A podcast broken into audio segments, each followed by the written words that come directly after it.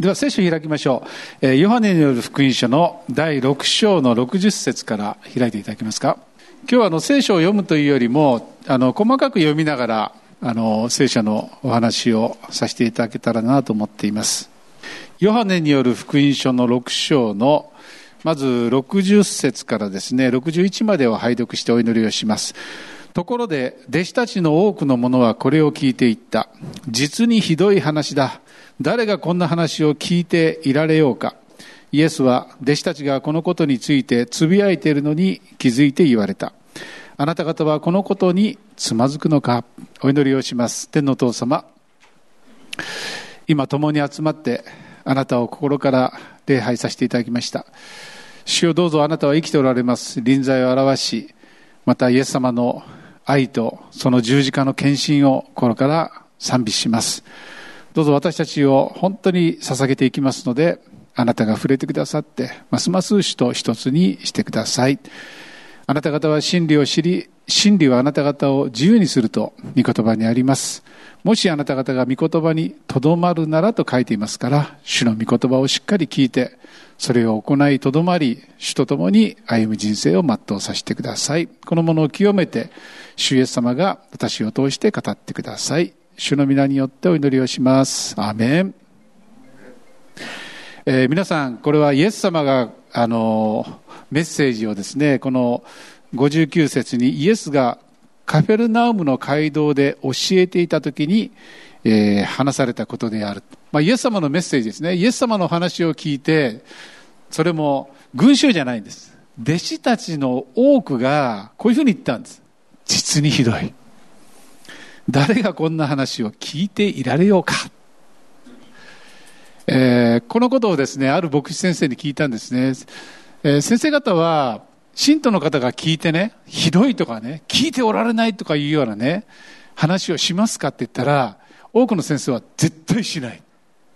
まず牧会的な配慮で、今から語ることを聞いて皆さんが励まされ、慰められ、力を受け、そして、えーえー、まあ、神様を崇めるような話し方をしてね、つまずくような話はしませんって言ったんです。これ普通だと思うんですね。しかしイエス様は皆さん、えー、このような話をされたんですね。イエス様っていうのは自分がこういうことを話せば人はつまずき離れるっていうことを知っていたんでしょうかそれとも話した後で、いや、言うんじゃなかった。こんな真理を言うんじゃなかった。あ、もっと噛み砕いて、まあ、どういう話かっていうとですね、まあ、初めての方もいらっしゃいますので、イエス様が5つのパンと2匹の魚で男子だけ5000人を養い、そして女子、子供を入れると1万人以上の方々を養った奇跡を行ったんですね。そしてカフェルナウムの方に移動しました。まあ、その途中、弟子たちはですね、イエス様が湖の上を歩んでくるという奇跡も体験しました。その時に、まあ、いろんなところから、自称イエス様の弟子という人たちが集まってきたんです。先生先生先生で、その時に、イエス様はピシャッと言うんですね。あなた方は、あの、奇跡を見たから、私を知りたいから来たんじゃないでしょ？あなた方はパンを食べて満腹したから、またその奇跡を見たいから来たんでしょ？ってはっきり言うんですね。いやいや、そんなことないですよ。っていう中でまた問答が起きて、イエス様が永遠の命に至る、えー、そのことのために働きなさい。じゃあその永遠の命に至る道って何ですか？って言った時にイエス様が、私が命のパンです。私を肉を食べ、私の血を飲まなければ、誰も私の血に留まることはできません。っていうような話をしていくんですね。で、その話に対して弟子たちが、実にひどい話だ。誰が、あこんな話を聞いていられようかって言ったんですね。今日はですね、実はね、三つの人たちが登場します。自称イエス様の弟子という人たち。そして十二弟子。そして悪魔に心を奪われた弟子。ですから私たちは本物のイエス様の弟子になりたいと思って集まっている人たちです。じゃあ本物の弟子って何なのか、どうしたら本物の弟子になれるのかっていうことを今日のメッセージは、歌詞は教えていますので、共に学んでいきたいと思うんですね。イエス様は真理を語ったんです。しかし、イエス様が十字架にかかって復活するまでですね、イエス様が命のパンであり、イエス様を食べ、イエス様の血を飲まなければ命がないと言われてもですね、まあ、普通常識的に考えるとひどい話です。まあ、例えば私がですね、皆さん、私を食べてください。私の肉を食べ、私の血を飲まない限り、命はありませんよって言った時に、あ、いい話だと思う人はまずいないんですね。要するに、真理を語るときに私たちは理解できないことがあります。納得できないことがあります。納得できないことや理解できないこと、自分の考えとは違うことを聞いたときに皆さんはどう反応しますか？まあわからないけれども、まあついていこう、従っていこうという反応もあるでしょう。わからなかったらわからない。先生今日のメッセージひどいです、わかりませんってみんなの前で言う人もいるかもしれません。でも多くの人は、えー、まあ、新海訳聖書は小声で文句を言ったって書いてるんですね。共同訳はつぶやいた。まあ、小さな声で。それは皆さんイエス様のあの奇跡を見てですね、印を見てですね、イエス様に向かって、面と向かっては言えないんだけども、ついていけないわけですよ。理解できないわけですよ。それで小声でつぶやいた。まあ、大体不平がある時小声で言いますよね。ことも、マスターさん、まあ、こうなんだけど、ちょっと、いのりちゃんどう思う？あの先生の格好。とかね。まあ、あのー、大きな声では言わないんですけれども、ちっちゃな声って結構力があってですね、同じように思ってる人は、うん、そうそう、私もそう思うってこう広がっていくわけですね。そして、まあ、あの、そう思わない人はですね、まあ、人から嫌われても、まあ、黙っておくかとかね、えー、私はそう思わないよってすっと言う。すると、ここへで言った人は、あ、この人無理だと思って、次の人に、どう思う？そうそうそう、そうやろ？どう思う？そうやろ？まあ、こういうふうにして、不平や文句っていうのは広がっていくんですね。で、私たちっていうのは、確かにわからないこと、理解できないことっていっぱいあるんです。まあ、その時ですね、まあ、小声を聞くことを通して仲間を作ることができます。そして結果的には66節を見ると、このために弟子たちの多くが離れ去り、もはやイエスと共に歩まなくなったんですね。第一のグループは、まあ、ご利益信仰的な弟子です。自分の利益になる間はついてきます。自分が良かれと思って自分の益になるならば喜んでついていきます。でも、ちょっと不利益になるなとかね、嫌なことが起きると、まあ、離れていくっていう弟子たちのことですね。まあ、よくですね、街道建築をすると、まあ、大体何人かは出ると言われています。まあ、祝福されるのは OK ですけれども、お金を払うことはもうノーっていうね、人はたくさんいます。まあ逆に言うとですね、それを責めることではなくて、まあ普通の人間じゃないですか。普通の人間って大体そうです。生まれながらの人間はみんな自己中心ですから、自分を基準にして合う合わないを決めていくんですね。ですからまあ、最初の弟子の処方はみんなそうだと思います。私もそうですね。理解できないことはやっぱ小声でどう思う？あれ違うんじゃない？こうじゃない？まあそれを直接イエス様のもとに持っていけば解決するんですけども、なかなかそうはいかないわけですね。で、61節、イエスは弟子たちのがこのことについてつぶやいているのに気づいて言われた。あなた方はこのことにつまずくのか、新科学では私の話につまずくのか？って言ってるんですね。そして62節に、それでは人の子が元いたところに登るのを見るならば、点々点々点々。じゃあこれからイエス・キリストが十字架にかかること、死んで蘇ること、これ話したら多分もっとつまずくよっていうことなんです。逆に言うとですね、皆さんは生産式を受け入れたり、イエス様が今も生きているということを受け入れたり、また、イエス様が命のパンであり、イエス様の肉を食べ血を飲むということが理解できる。これは奇跡です。イエス様が言うにはですね、父が引き寄せない限り、父なる神様がそのことを示してくださらない限り、これは分からないんだと言ってるんです。だから分からないのを責めるんではなくて、分からないのは普通なんです。でももし分かるとしたら神様が憐れんでくださってるんですね。皆さん今日朝ごはん何食べました？私は詩篇90編を食べました。今日のデボーションですね、たまたま詩篇90編だったんですね。そしてそこでイエス様の言葉、またイエス様の契約の地、悔い改めるところは悔い改めてイエス様血で許してくださいってまた血を飲みパンを食べました。まあ、このように言って皆さんはわかるわけですよ。でもこれをもうノンクリスチャンの方で言うとですね、は？ってなるわけですよ。支援90編を食べてきた？イエス様の言葉を食べてきた？血を飲んできた？おかしいんじゃない？こんなひどいのは聞いておれない。でも聞いておれる皆さんは主の恵みによってそこまで霊的に開かれているんです。でもイエス様これを話せば弟子たちは出ていくっていうことが分かっていたんです。早かれ遅かれですね、この人たちは出ていくんです。でも出ていくことを喜んでるわけじゃないんです。本当にイエス様が分かることを主は願っておられるんですね。で、62節から見るとですね、63節に、命を与えるのは霊である。肉は何の役にも立たない。私があなた方に話した言葉は霊であり、命である。これは私は何度もこの人生の中で救われてきた言葉ですけれども、人々はパンを求めてるんです。人々は祝福を求めてるんです。人々は豊かさを求めてるんです。でも、イエス様が与えたいのは、それも与えたいんだけども、本当に霊の命って言いますか、永遠の命って言いますか、何かというと、主イエス・キリストとの関係を教えたいんですね。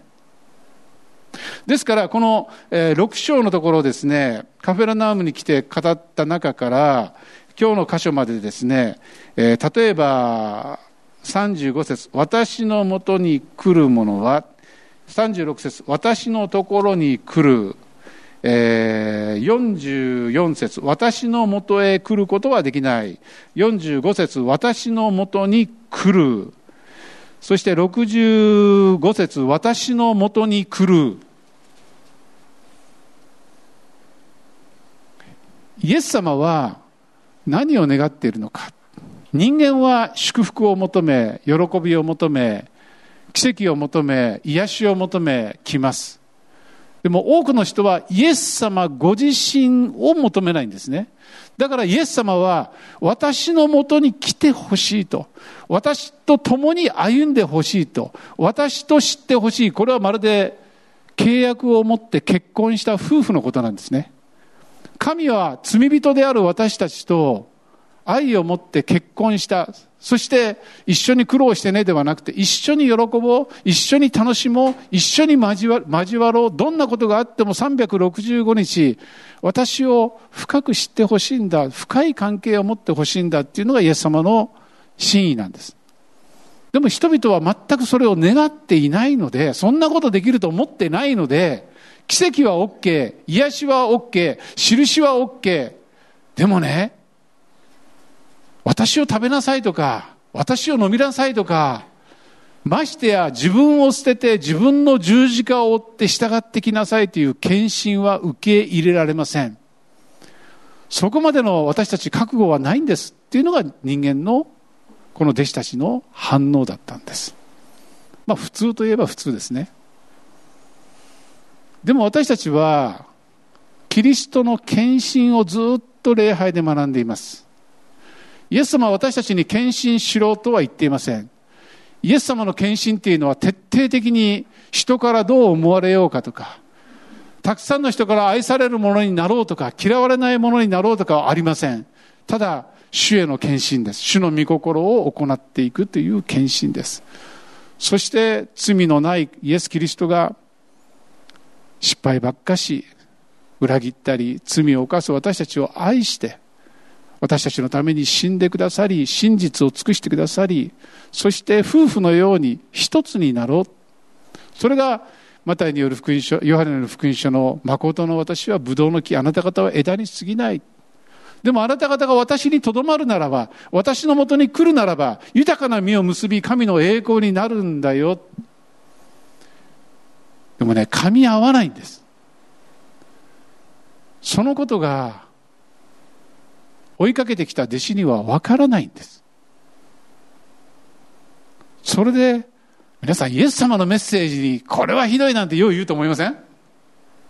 まあ、私のメッセージにこれはひどいって言われてもですね、当然かもしれませんけども、イエス様に対してもこれはひどい、聞いておれないとか言うんですよ。何様なんでしょうかね？でも、これが一つの人間の姿なんですね。で、イエス様がおっしゃったのは、本当の命はこの霊的な命であり、難しいことじゃない。私が語った言葉がもう霊であり命なんだよって言ったんですね。私がですね、大学に入った時に美術科に入ったんですけども、16人ぐらいの生徒がいて、このぐらいの教室で絵の宿題があるんですね。絵を描いてこい。そして描いてきたら、先生がバーッと並べていくんです。で、こっちの方に来たら上手い人なんですね。で、私の方は真ん中近所なんですよ。で、先生がこういう、はい、ついてない、ついてない、ついてない、ついてない、はい、ついと、ついと、はい、ついてない、ついてない、ついてない、ついてない、はい、ついと、ついてない。はあ？と思いましてね。でも確かに私の目から見て、上手い人は上手いんです。それは技術を持ってデッサンとかね、まあ、予備校に行ってデッサンを習った人は確かに上手いんです。でも先生はついてないと言うんです。え、な、何の話をしてるか分かりますか？それは絵の具はキャンパスについてないということなんですよ。どんなに技術がうまくても、要するに本質的にずれてるってことを言ってるんです。でも、この霊の世界もそうですけども、この美術の世界もですね、言葉で表現するのとても難しいんです。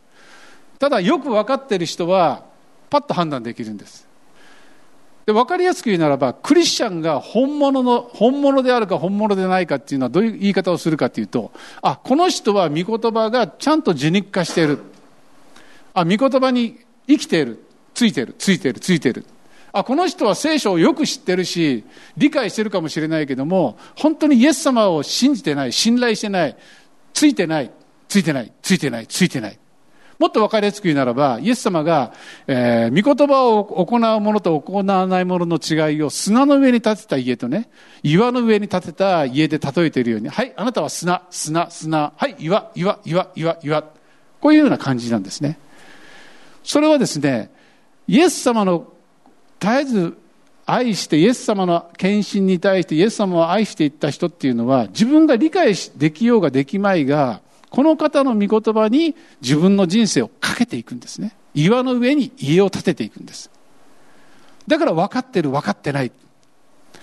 これは美術の世界ですけれども、私たちもですね、どこかで本物になるためにはですね、絶えずチェックされなければならないと思うんですね。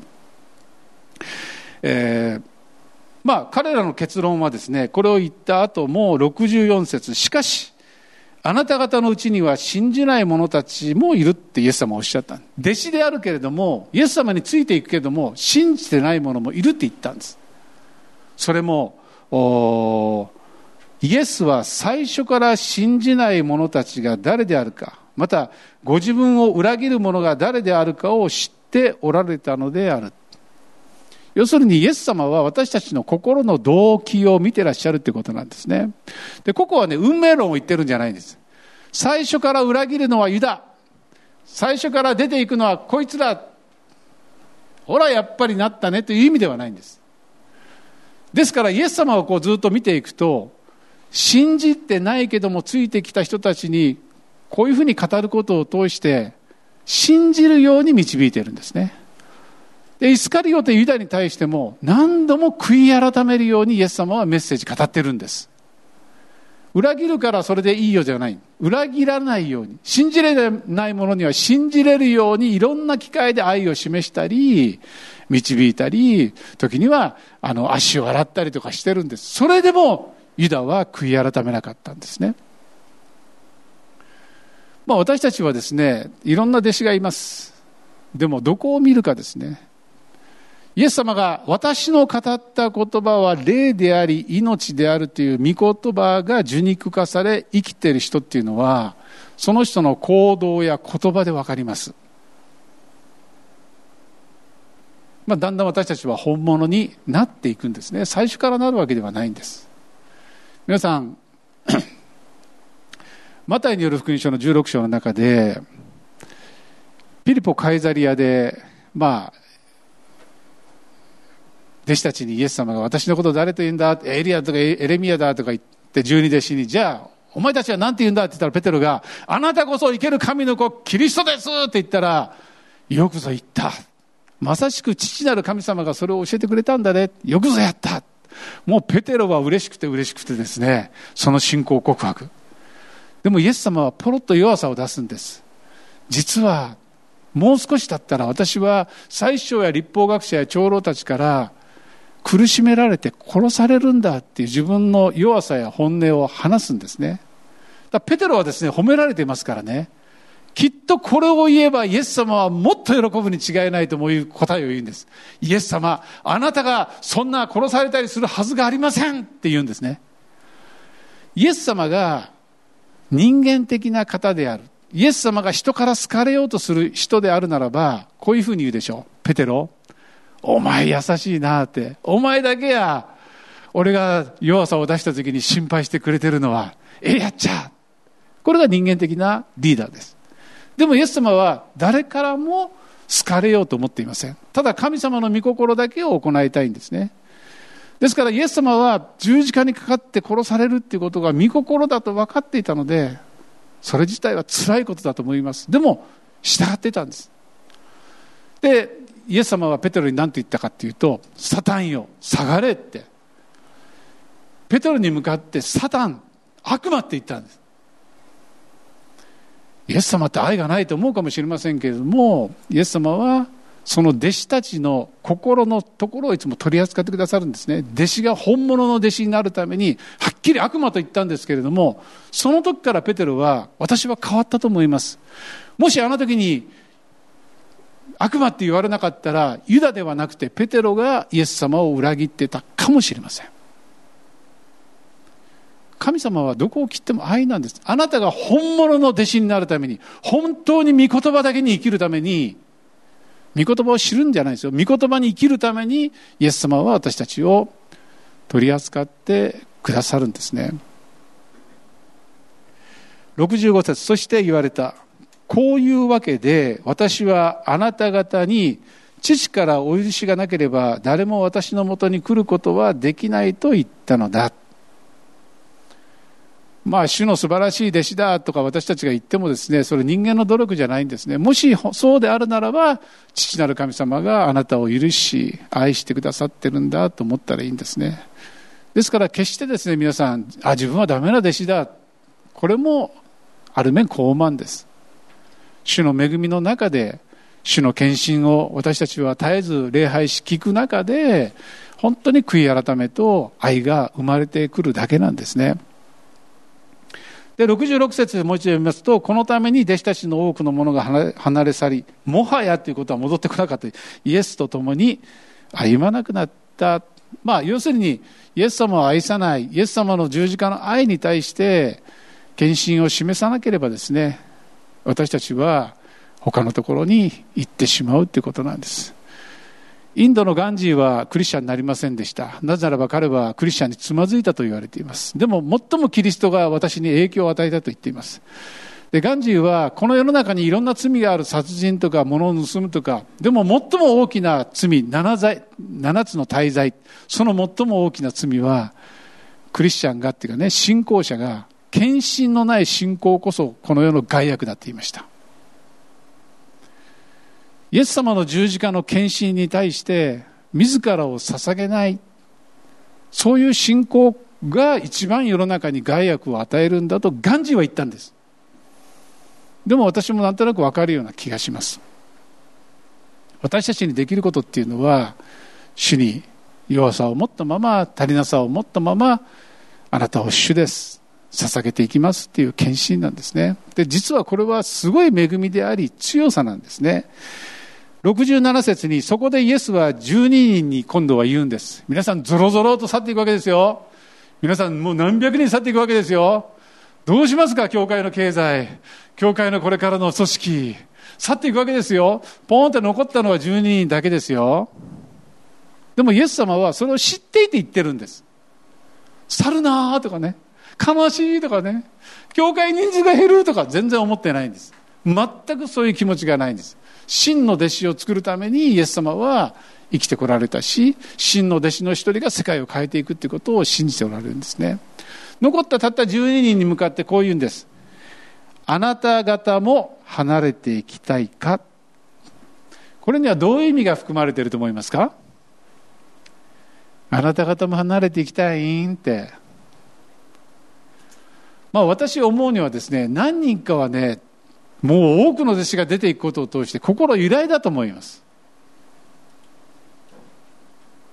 でもこの12人弟子の特徴はですね、あの、まあ、自発的についてきた弟子と大きな違いがあるんです。彼らは、出て行った人たちは奇跡を見たり、また印を見たり、癒しを見たり、そしてあ自分には益があるな、この方についていけば益があるなと思ってきたからついてきた人たちです。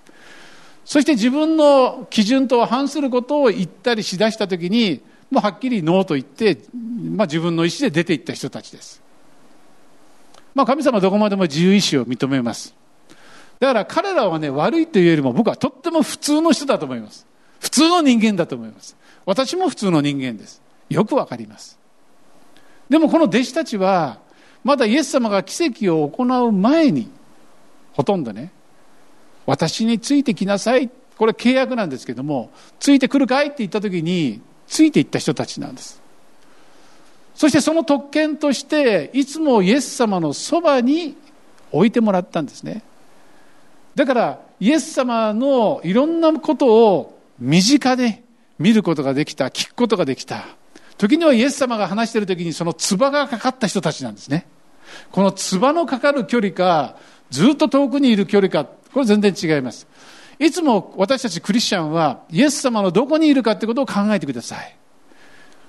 どこにいる羊、羊飼いのどこにいる羊なのか、いつも人の後ろのお尻ばっかし見てる人なのか、それとも押しのけてでもイエス様の体温がわかる、イエス様の心がわかるところにいる羊なのか、いつも誰か羊飼いに、羊飼いが命令した羊の言うことを聞く羊なのか、それとも狼のいるところにあえていつも逃げていく羊なのか、これを関係と言いますけれども、人は変わるんです。イエス様の十字架の愛と献身が分かれば分かるほど変わるんです。十二弟子にイエス様はこう言いました。あなた方も離れていきたいのかと言ったときに、十二人は答えないんですね。ペテロだけが答えるんです。なんて答えるかっていうと、シモン・ペテロが答えた、主よ、私たちは誰のところへ行きましょうか？ペテロはですね、まあ、ユダもいるし、まあ、実はね、誰が一番偉いかとかね、いう話もしてるし、まあひょっとして出て行った弟子たちの気持ちもわかるし、揺らいでたのかもしれません。でもやっぱりリーダーですね。ペテロはこの質問でちょっと揺らいだ12人の代表のように、いやいやいや、私たちは一枚岩ですよ。私たちは誰のところへ行きましょうか。皆さん、これとても大切な言葉なんです。これが献身なんです。私はイエス様の十字架が分かった時に、分かったと言ってもですね、分かってないんです。深い意味が分かったわけではないんです。納得したわけではないんです。ただ、本当に神様命がけで僕のことを愛してくれたっていうことが分かっただけなんです。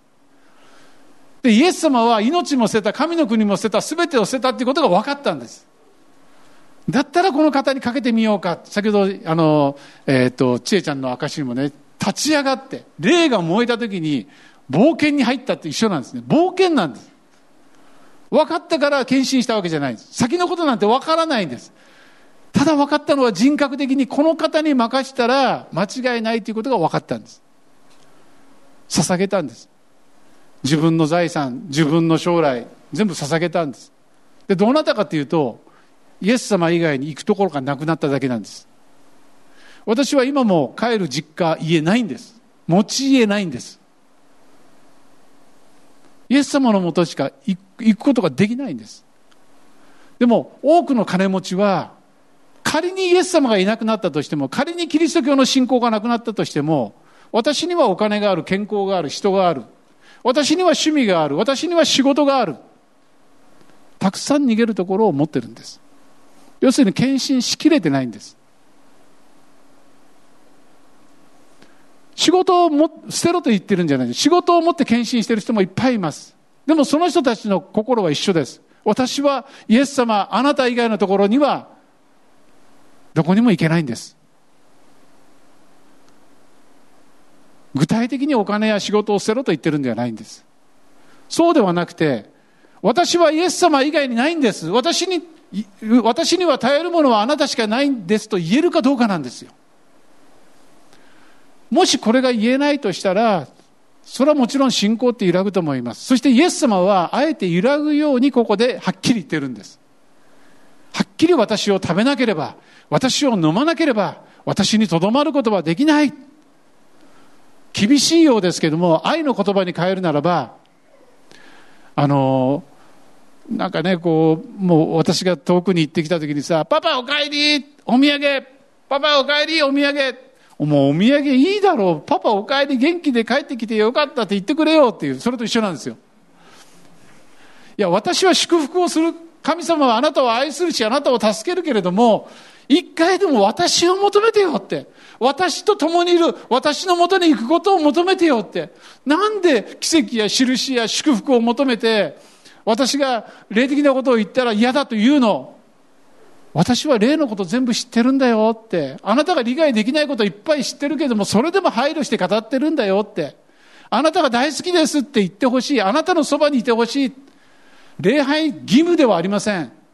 この2、3人の者が集まる中に主が臨在する。主のそばに行きたいっていうその心でいいじゃないですか。若い人の考えること、年を取った方の考えることみんな違います。違うものが集まって、でも、イエス様を愛しているので、イエス様のそばで礼拝する。それでいいじゃないですか。イエス様は実はね、難しいこと言ってないんですよ。私のもとに来なさい。私のもとに来なさいって言ってるんですけども、人間があまりにも私のもとよりも私から流れる祝福、私を通して与えられる恵みが欲しいんです。でもペテロがはっきり言いました。私は誰のところに行くでしょうかって。皆さん、この心があれば、この献身の心があれば、あなたは揺らがないですよ。イエス様、私はあなた以外にないんです。イエス様、あなたが私の救い主です。イエス様、私はあなたに相談するんです。えー、まあ、津田の教会はですね、悩みや問題が来たら、牧師のところに来てもですね、イエス様何と言ったってしか言わないんですね。冷たい牧師かもしれません。でもまずイエス様のもとに行ってほしいんです。そしてイエス様のもとに行った時に、なんかこんな感じがした、こういうふうに思ったけどもどうですかっていう悩みを持ってきてくださったら一緒に祈ったり、あの、答えたりできるんです。まずイエス様のもとに行ってほしいんです。人生、本当にずっとイエス様のもとに行けば行くほどですね、この命、私の語った言葉は霊である命ってあなたの命は増してくるんです。そして牧師がいなくなっても牧師が変わったとしても安心感があるんです。まずイエス様のもとに来て聞く。イエス様に相談する。そして何よりもイエス様を愛してるから共に集まって礼拝する。でも立派な牧師、配慮のある牧師、素晴らしい牧師、素晴らしい、でも離れた後にみんなが去っていくってことよくあるんです。結局はイエス様に結びつかなかったんだねってことあるんです。まあ私はそうなってほしくないので、そのようにさせていただいています。あなたは永遠の命の言葉を持っておられます。ってこれシモン・ペテロが告白するんです。あなたこそ神の聖者であると私たちは信じまた知っています。皆さんね、何かがあった時にその答えを通してその人の信仰って出るんですよ。これは全部イエス様が神の言葉であり命であるということの告白をペテロはしてるんです。本物の弟子のすごいところはですね、イエス様のもとにいつも来てますから、何かがあって語るときにイエス様の御言葉が出るんですよ。で、イエス様の言葉が行動になるんです。まあ、まあ、なんて言いますかね、こう、私、あの、讃岐うどんの本物ね、もう讃岐うどんでね、本物のうどん食ったからね、なんかね、大阪とか東京で飯食えないんですよ、うどん。はっきりまずいと思うんですね。まあ、それと同じようにですね、単純なんです。イエス様が言ってることは難しくない、シンプルなんです。いつも私のもとに来なさいというだけなんです。いつも私に相談しなさい。いつも私と共に歩みなさいと言ってるだけなんです。でそそしてその後に、まあ、わからないことや、こんな感じかなと思ったらお互いに相談し合えばいいわけですよ。まあ、神様の愛ですね。するとですね、ペテロが、いや、私たちは離れませんよって言ったんですね。まあこれはもう人格的に知ってるってことなんですね。イエス様を人格的に知ってるので、まあ理解できないこと、納得いかないことがあっても従う姿勢を取れるっていうのは、まあ、本物の弟子って言いますか、訓練された弟子って言いますか、まあそれまでにはね、こんなつぶやいたり文句言ったり離れたりみんなするんですよ。私もそうです。最初からすごい弟子なんていません。でもそれを通して本物の弟子に変えられていくんですけれども、そこでイエス様は何て言ったかっていうと、これすごいですよ。イエスは言われた。あなた方12人は私が選んだのではないか。自分、まあ、ここ大切ね。皆さんね、私は神様を選んでついていきますっていっぱいいるんですけども、神様から選ばれる人、神様から認められるっていうのが信仰の本質なんですね。神様を信頼するんではなくて、神様に信頼される。まあ、自分の足りなさや失敗や愚かさをいっぱいして許されていくと、それが分かってくるんですけれども、立派だから神様信じるんじゃないんです。正直に誠実に生きるから神様信頼してくださるんですけれども、その彼らに対して、私が選んだのではないか、ところがその中の一人は悪魔だって言ったんです。これでおしまいなんです。その後に聖書は補足するんですけども、イスカリオテのシモンの子、イダのことを言われたのである。このイダは12人の一人でありながら、イエスを裏切ろうとしていた。これは言ってないんです、イエス様弟子たちに。昔ですね、私学校に勤めてる時にですね、職員室からお金がなくなったんです、給料が。そして警察が来てこういうふうに一言言いました。生徒ではありません。職員の誰かが取ったって言ったんです。もうそれ聞いたらさ、いや、まず俺じゃないよなって。おい、俺取ってない。俺じゃないよなって。でも誰やってなるんですよ。そうするとね、同僚だと信じてたあの先生がね、信じられなくなる。誰か一人いるわけですから。誰かいるわけですから。弟子たちも一緒です。主から選ばれた十二弟子。どんなことがあってもついてきた弟子。でも一人悪魔がいるよって言われた時皆さんどう思いますか？誰とは言わないで悪魔が一人いるって言ったら。まず苦しみます。自分かなってね。自分なんかいざってなるとき十字架に連れて行かれるとき裏切るかもしれないってまず思いません？で、いやいやもう神様憐れんでください。私はそんな弱いものです。いざとなったら裏切るかもしれません。許してくださいって悔い改めをするじゃないですか。じゃあ、それで終わらない。じゃあ誰ってなるわけですよ。ちょっと怪しいな。でもね、裏切りって何かしてます？裏切りってこういうことなんです。仲間だよねって契約して仲間。信頼してるから。ね、あ、あそこ敵が来た。どっちが先に敵をやっつけに行こうか。行く？僕必ず背後で応援するから。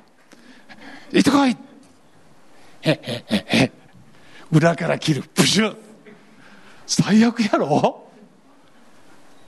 いやでもね、これね、最悪って言いますけれども、人間って自分さえ良ければっていうことを思うとね、こういうことって結構するんですよ。弟子たちや私たちは神の前にいっぱい制約してます。皆さん結婚もそうじゃないですか神の前に制約してませんか？教会になることすら神の前に制約してませんか？でも忘れるんです。いざとなれば自分可愛さで、いや、もし自分が先に行けば自分が殺されるかもしれないわけですよ。死にたくないと思ったら、仲間を先にやって、後ろからやって、そしてその敵に対して俺がやっつけたから味方だよって、この旧約聖書にいっぱい書いてあるじゃないですか。ダビデのもとに裏切って、ダビデ王様、私が知らせましたっていうのいっぱいいるじゃないですか。じゃあ聞きます。ユダはじゃあ一体イエス様をいくらで売ったか知ってますか？敵である悪魔にユダは銀貨30枚奴隷の一人分のお金で売ったんです。ということはユダにとってはイエス様の価値っていうのは奴隷一人分の価値しかなかったということなんですよ。まあ、ユダにはなるまじという言葉がありますけどもね今日ねイエス様はこういうことを知っている私たちのうちに皆ユダもある私たちのうちにもう出ていこう納得できなかったら出ていこうっていう心があるっていうことを知っていますでもそんな私たちが本当の弟子になっていくプロセスの中でね、私たちはここで言ってるのは、主が求めてるのは一つだけなんです。難しいことではない。私のもとに来てほしいということなんです。私の言葉が霊で命だから私の言葉にただとどまってほしいと言ってるんです。難しいことではないんです。本物の弟子っていうのは難しいことをすることではない。ただ単純に主の献身に対して答えていくんですね。ですから来週の献身総会というのは本当献身なんです。主の献身に対して何度も許され足りない何度も裏切ったものです私もでもそれを認めながら許されたものとして主の前に出てそして自分の献身を捧げていくんです。イエス様私にはもうあなた以外に行くところないんです。あなたを愛します。これを主は求めているんです。主に従っていきましょう。お祈りしましょう。ハレルヤ天のお父様ありがとうございます。それぞれ今口で告白する中で主よあなたは私たちを裁くのではなくて私たちが主のもとに行くために十字架にかかってくださり何度も許し離れることも許しそしてあなたしかいない。あなただけなんだということを体験させるために導いておられる方であることを感謝します。本当に献身総会あなたを愛する者たちの集まりで賛美し感謝しどこまでも教会自体が主に従っていく総会となるように祈ります。期待します。皆によって。アメン。